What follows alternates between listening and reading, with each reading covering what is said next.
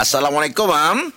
Waalaikumsalam warahmatullahi Okey, ni ada soalan pada Muhammad Helmi Mustafa. Soalan dia, biasa dengar rezeki pagi. Pas solat subuh tak boleh tidur, rezeki tak masuk. Tapi bagi orang kerja malam balik, pagi mesti nak tidur pagi kan? Minta pencerahan, Mam. Selalu kita dengar kan Tidur lepas subuh ni Tidur lepas subuh Rezeki tak masuk. Tak masuk Ha.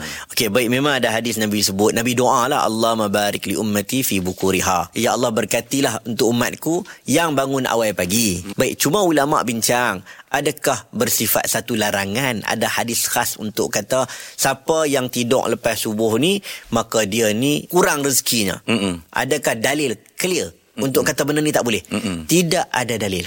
Bahkan kalau dalam sebahagian riwayat Nabi sallallahu alaihi wasallam sendiri selepas daripada Nabi baca wirid dan sembahyang subuh, Mm-mm. Nabi uh, baring sedikit, penat malam semalam buat tahajud sepanjang malam.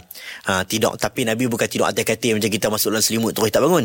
Ha, dia tidur dekat dekat tempat dia jadi imam. Ha, contoh.